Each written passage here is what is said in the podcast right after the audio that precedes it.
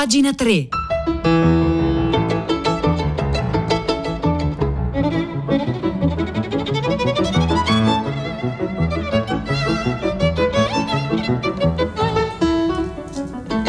Sono le 9 e 2 minuti, buongiorno da Vittorio Giacopini e ben trovati a pagina 3, la cultura nei giornali, nel web, nelle eh, riviste e oggi iniziamo partan- partendo da un... Uh, diciamo, da, da, alcune pagine che non sarebbero normalmente le nostre pagine di elezione, perché oggi sul foglio c'è un supplemento, come eh, immagino tutti i giovedì, che si chiama Il foglio della moda. E, e però nel, all'interno di queste pagine troviamo un'intervista a uno dei più interessanti pensatori contemporanei, il filosofo Gilles Lipovetsky, un filosofo francese che viene intervistato da Fabiana Giacomotti e che ci racconta i temi del suo ultimo grande libro, un libro uscito per la famosa collana bianca di Gallimard, Le Sacré de l'Authenticité, il sacro dell'autenticità.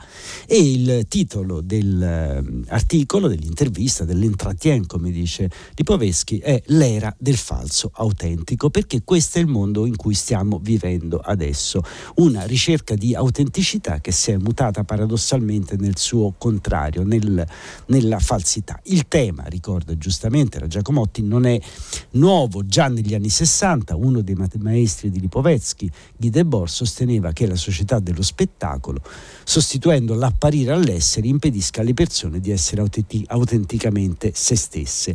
E questa profezia, diciamo, di Debord, questa eh, allucinata visione della realtà è diventata sempre più vero nell'era attuale e si parte dal solito tema, i social, però Lipovetsky su questo fa già un ragionamento molto più sofisticato di tante eh, banalità che si dicono sugli stessi social. I social, dice Lipovetsky, fingono di dare agli individui i mezzi per esprimere la propria singolarità autogovernandosi, ma di fatto li incoraggiano ad agire come già chi gli somiglia, guidandoli poi a scegliere ciò che già conoscono. Siamo rinchiusi in una bolla di conformismo e il paradosso è che questa bolla di conformismo è declinata, si afferma nel segno dell'autenticità, dell'esprimere se stessi e quindi come una ripresa e anche un annullamento di qualcosa che ha attraversato tutta la modernità a partire perlomeno da Jean-Jacques Rousseau che appunto parlava di questa sincerità e di questo eh, rapporto stretto e totale con se stessi come uno degli imperativi della modernità. Come siamo passati? Questa è una delle domande. Dalla volontà di liberarsi dal gioco degli assolutismi e della tirannia dell'opinione che Rousseau esprimeva nelle conflessioni per, eh, per, arrivare a un assolutismo del sé, oltre il bene comune, anzi a prescindere da questo, che aggiunge la eh, Giacomotti, i Novax rappresentano così bene e dice Lipovetsky su questo, gli anti-vax incarnano la patologia del diritto di essere se stessi, l'espressione della deresponsabilità dell'individuo nei confronti della società. Insomma, un individualismo costruito attorno al principio dopo di me il diluvio. Ma questo problema non riguarda soltanto i Vax e i Novax, è qualcosa che ha a che fare col principio individualistico dell'autogoverno che dovrebbe essere il fondamento della democrazia e che invece è stato in qualche modo convertito nel suo eh, contrario. E l'allusione diciamo, potrebbe essere quella alla ben nota piattaforma eh, Rousseau, che diciamo, è stato dire, il fantasma di democrazia diretta agitato in modo a volte anche un po' comico dai eh, 5 Stelle. Su questi temi, senza citare esplicitamente questo eh, fatto, Lipoveschi dice Rousseau sarebbe piuttosto sorpreso di vedere come si siano concretizzate le sue idee, che ponevano la sincerità nei confronti di se stessi ai vertici di un idealismo morale ed etico, non egoistico. E questo è il punto di eh, partenza su cui però si innesta tutto un ragionamento di tipo storico, politico, filosofico molto interessante. Nell'avventura della modernità, dice Lipoveschi, l'ideale dell'autenticità personale è il frutto inverosimile dell'autenticità consumistica, ma l'universo iperconsumista non è la tomba dell'homo authenticus, è il sistema che attraverso modelli eteronomi della merce ha creato le condizioni storiche per la generalizzazione sociale della preoccupazione per la autoadeguatezza e attraverso la promozione della cultura edonista di massa che la realizzazione di sé ha potuto trasformarsi nella finalità centrale della nostra epoca. Insomma, immaginate una specie di grande collisione in cui due treni lanciati a velocità folle si siano andati a scontrare l'uno contro l'altro. Da una parte abbiamo la sincerità l'individualismo, l'autenticità, ma anche la volontà generale evocate da Rousseau e dall'altra parte il treno lento ma inesorabile della società di consumi.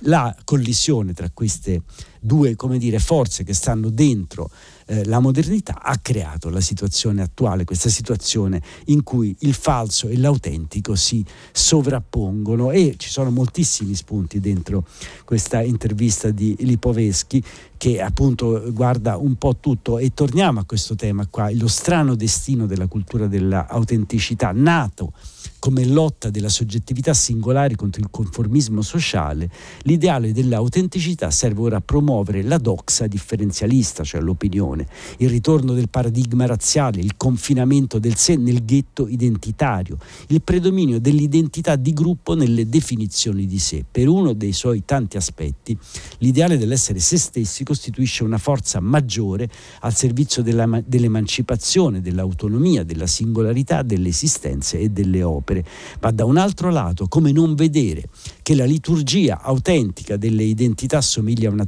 tribunale dell'Inquisizione, un neomaccartismo che attacca il principio della libertà di espressione riattiva addirittura l'idea di razza, alimenta l'odio tra le etnie, riduce il sentimento di appartenenza alla comunità eh, nazionale. Quindi capite che questa contraddizione è molto forte e appunto nel saggio, nel saggio Il sacro dell'autenticità che è uscito in Francia, Lipoveschi fa la storia il grande scenario, insomma ci propone il grande scenario storico e di storia delle idee dentro cui cioè, ciò, questo passaggio è, si è verificato.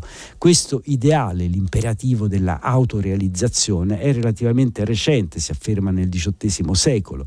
Prima di, di Rousseau nessun pensatore si era mai così esposto in modo così intimo. È stato il primo Rousseau a definire la sincerità nei confronti di se stessi come valore morale supremo. Emerson, Nietzsche, Heidegger, Sartre si sono poi espressi tutti a favore di una vita personale libera dal conformismo, dai catechismi morali, ma lui, Rousseau, ha aperto la strada.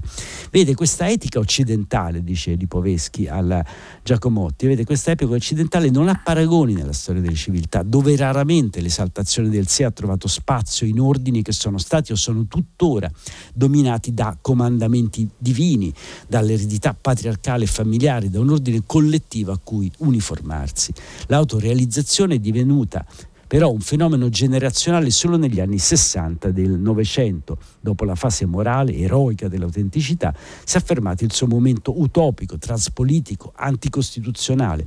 Ora siamo testimoni di una terza fase. L'ideale dell'autenticità impregna le abitudini e i modi comuni e il senso comunitario universale si è polverizzato in infinite categorie e gruppi.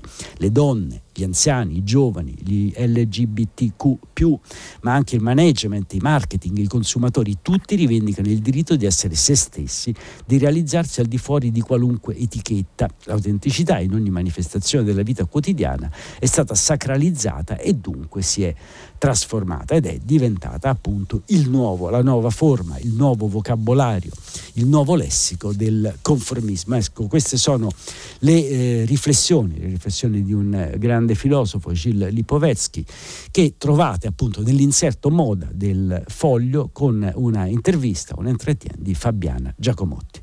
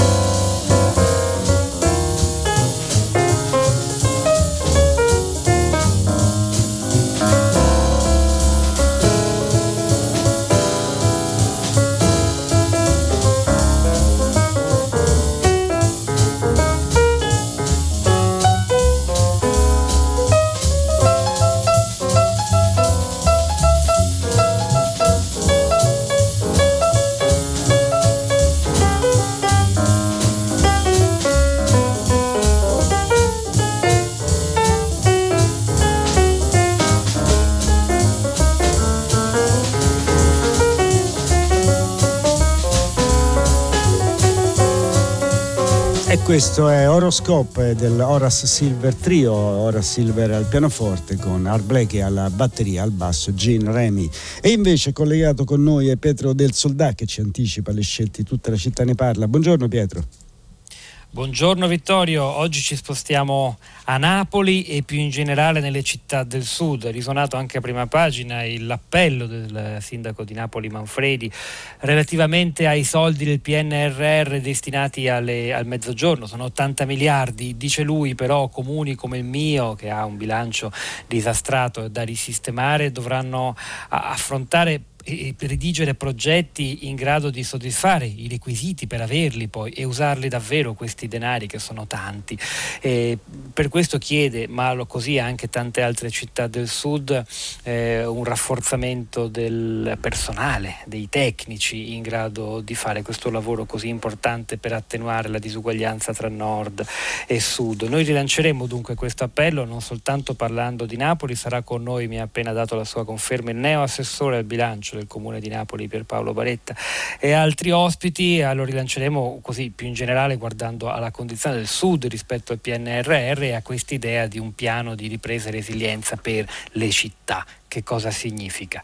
Dalle 10 Bene. in diretta, a te la parola Vittorio. Grazie, grazie a Pietro del Soldà, vi ricordo il numero di telefono 335 56 34 296 e noi eh, andiamo avanti sfogliando insieme velocemente le pagine culturali dei quotidiani a partire da Avvenire dove si parla di una grande mostra che si apre a Catania, una mostra retrospettiva delle fotografie di Gabriele Basilico, grande fotografo scomparso prematuramente che aveva un cruce, aver fotografato poco la eh, Sicilia. In questa mostra naturalmente non ci sono, ci sono tutti gli scatti che ha dedicato Basilico alla Sicilia ma anche molte altre cose ed è eh, parlavamo di eh, città, parlava di città Pietro del Soldale, città del sud, beh, Basilico ha passato tutta la sua vita a fotografare le architetture urbane. A proposito di città, c'è da segnalare sul Corriere della Sera una lunga intervista al sindaco di Londra, Sadiq Khan, che parla di Londra, la sua città, ma anche di Milano e, sono, e ne parla come dei modelli di città verde, come appunto un, un possibile dire, modello da seguire per le città che vogliono far fronte alla sfida del cambiamento climatico. Sul Fatto Quotidiano invece si parla di eh, cinema. Nel mondo del cinema stanno eh, spopolando i documentari e appunto eh, il Fatto se ne occupa cercando di capire per quale motivo i biopic, le, le, i documentari tratti da storie vere, eccetera, stanno avendo così spazio da un certo punto di vista. È un'esigenza di tipo culturale, dell'immaginario, dall'altra parte ci sono altri meccanismi all'opera, le sceneggiature sceneggiature eh, che vengono proposte per film auten- eh, originali sono il più delle volte scarse, dice questo articolo, dice Pontigia sul Fatto Quotidiano, e poi c'è anche un problema di eh, soldi, nel senso che un documentario costa mediamente meno di un film di invenzione. Andiamo avanti con il giornale che ci anticipa che a gennaio uscirà il nuovo romanzo di Michel Houellebecq, mentre invece sul... Eh, sul resto del Carlino, ecco, c'è Roberto Giardina che si occupa del libro sui disegni di eh, Kafka. Io, eh, lui ne parla come di un libro che è appena uscito in Germania e presto vedrà luce anche in Italia. Io ho l'impressione che questo libro sia già uscito anche in Italia, ma insomma staremo a vedere. Però ecco, nell'articolo del resto del Carlino ci sono anticipati anche alcuni dei disegni molto suggestivi che faceva Franz Kafka annotando su foglietti mentre pensava ad altro, mentre magari lavorava nel suo ufficio di assicurazioni, scarabocchiava. Ecco, queste sono alcune segnalazioni dalle pagine culturali di oggi, giovedì 4 novembre.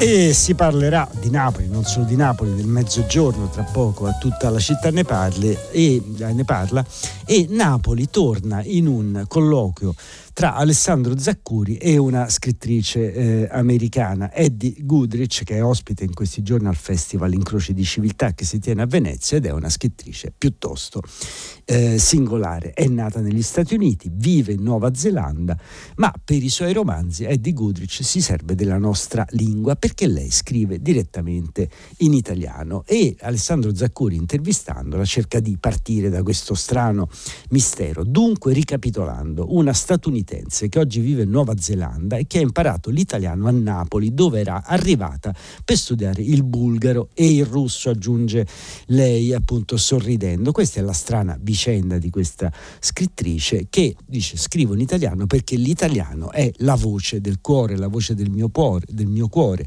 Sono le parole che stabiliscono un senso e ci permettono di condividerlo e nella propensione alla bellezza si manifesta la nostra umanità. Questo naturalmente è vero per qualsiasi scrittore e per qualsiasi forma espressiva, ma per quale motivo una scrittrice americana, che peraltro vive in Nuova Zelanda, ha scelto di scrivere in italiano, una lingua naturalmente che ha meno impatto globale dell'inglese, per quale motivo ha scelto? Credo, dice la Goodrich che fosse il mio destino, né più né meno. Sono stata adolescente quando internet non esisteva ancora e di quello che c'era fuori dagli Stati Uniti avevo una nozione molto vaga. Verso i 16 anni, al momento di scegliere il paese in cui trascorrere un periodo di scambio culturale, ho indicato distinto l'Italia e mi sono ritrovata in una famiglia di Castellammare, di Stabia. Io ero convinta di imparare l'italiano, in realtà mi impratichivo di un impasso tra lingua e dialetto. Più tardi, tornata a Napoli per studiare lingua all'orientale, ho dovuto adattarmi a un registro molto formale e che mi permettesse di sostenere gli esami in un italiano accettabile anche in sede accademica. Dopodiché per almeno cinque anni ho smesso di parlare italiano, ancora un po' me ne sarei dimenticata. E poi, e poi è tornata in Italia? No, mi sono trasferita in Nuova Zelanda e quindi il povero Zaccuri le dice giustamente mi scusi ma non la segua, non la seguo. La svolta, spiega la Goodrich, è arrivata con la nascita del mio primo figlio. Insieme con mio marito abbiamo deciso di educarlo al bilinguismo ed è stato allora che l'italiano è riemerso come se fosse la mia lingua madre. Meglio ancora, come se fosse la lingua che mi consentiva di dare voce ai sentimenti, alle emozioni, all'esperienza della maternità. In italiano mi sentivo e mi continuo a sentirmi più libera, più affettuosa e spontanea, a volte persino esagerata, almeno in base ai criteri anglosassoni. Quindi immaginate com'è stata storia questa vicenda. Dopodiché l'italiano è diventato il tema cioè non solo la sua lingua, ma anche stato qualcosa che eh, riguarda il, l'oggetto di cui scrive il primo eh, romanzo o uno dei primi romanzi della Goodich, Goodich si chiama proprio in, si chiama Perduti nei quartieri spagnoli, appunto Napoli torna, torna a essere il centro, lo scenario della sua narrazione. E quindi nell'intervista Zaccuri che finalmente ha capito qual è il bandolo della Matassa, Matassa gli chiede qual è allora il suo primo ricordo di Napoli e la Gudic che comunque non vuole mai dare risposte prevedibili, anche qua eh, lo sorprende. Ha presente quando parlavo di destino? Bene, il mio primo di ricordo di Napoli precede il mio arrivo in Italia. All'età di 15 anni ho fatto un sogno molto vivido, ambientato in quello che mi sembrava un tempio immerso in un lago con le colonne che sorgevano dall'acqua. Un paesaggio stranissimo che non sarei stata capace di immaginare. Senza saperlo avevo sognato il macellum di Pozzuoli che viene ciclicamente inondato dal mare per effetto del bradisismo.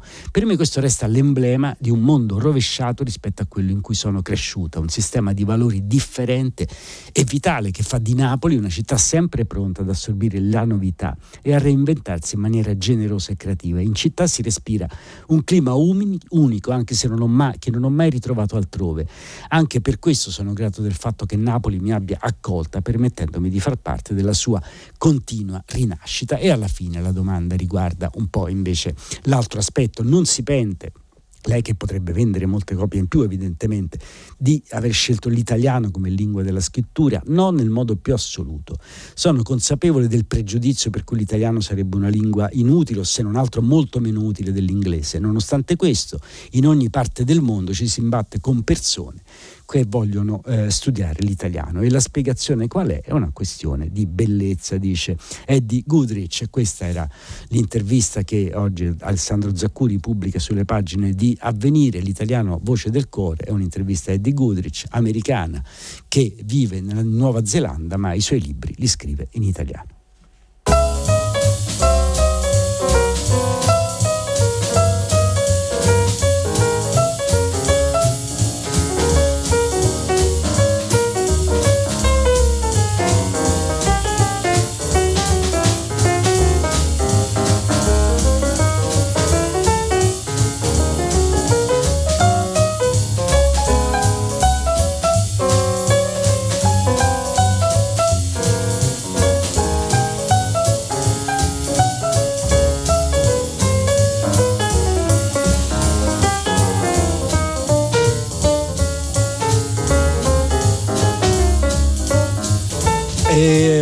Riferendosi all'intervista a Lipovetsky, un, eh, un, ascoltatore si chiede se la visione individualista della libertà sia anche all'origine del mancato rispetto sempre più frequente del semaforo rosso e della nuova abitudine degli automobilisti a non usare la freccia per indicare dove intendono svoltare. Francamente non saprei eh, dire e andiamo avanti, andiamo avanti, insomma il tema, il grande tema di questi giorni è il cambiamento climatico, è il...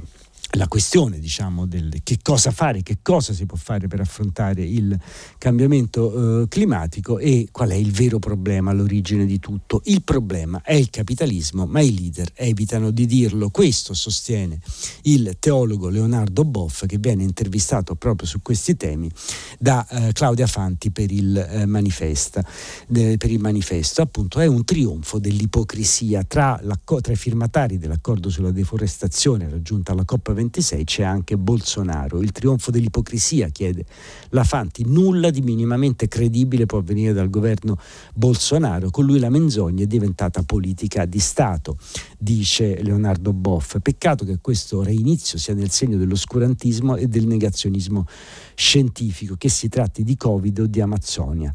E questo è il giudizio sul, appunto sulla posizione, su questo paradosso, no? quanto può essere credibile un accordo sulla deforestazione firmato anche dai eh, eh, principali dire, autori di questa deforestazione, ma il problema in fondo è più ampio e culturale. I leader mondiali, dice Leonardo Boff, hanno accuratamente evitato di toccare quello che è il vero problema, il capitalismo. Se non cambiano il modello di produzione e di consumo non fermeremo mai il riscaldamento globale, arrivando al 2030 con un aumento della temperatura di ben oltre il grado e mezzo. Le conseguenze sono note.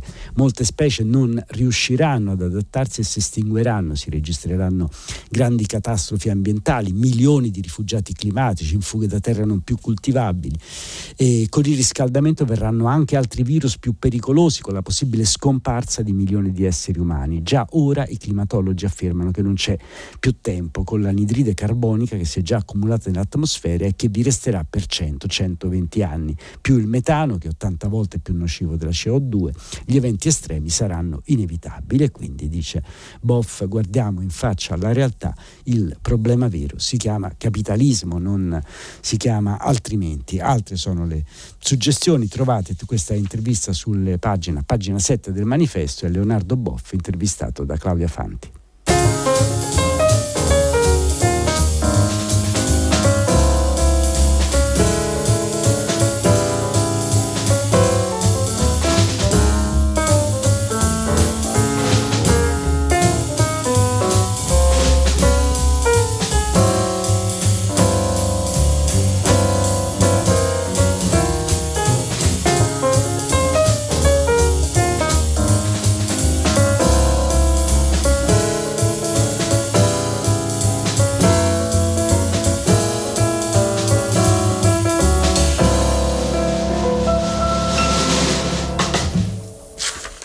E questo era appunto Oroscopo, Oroscopo di, di Horace Silver, qui accompagnato da Blakey alla batteria e al contrabbasso da Gene Raimi, mentre continuano ad arrivare altri messaggi sui problemi posti da Lipoveschi nella sua intervista, per esempio Paolo ci scrive troppo, forse troppo difficile per me Lipoveschi, se ho compreso la sua perplessità sul realizzare se stessi, il proprio sé innanzitutto, a me sembra giusto, normale, auspicabile, ma questo penso lo dicesse anche Lipoveschi, soltanto che dice che adesso, la volta che noi trasformiamo, come dire, questo imperativo dell'autorealizzazione in una sorta di ideologia cristallizzata, per così dire, in realtà lo facciamo dentro dei codici che sono dominati dal conformismo, insomma il discorso complicato perché è un discorso paradossale, complicati ovviamente sono tutti i discorsi che riguardano invece il clima e che sono appunto il basso continuo delle nostre giornate. Da qua per altri dieci giorni la COP26 sarà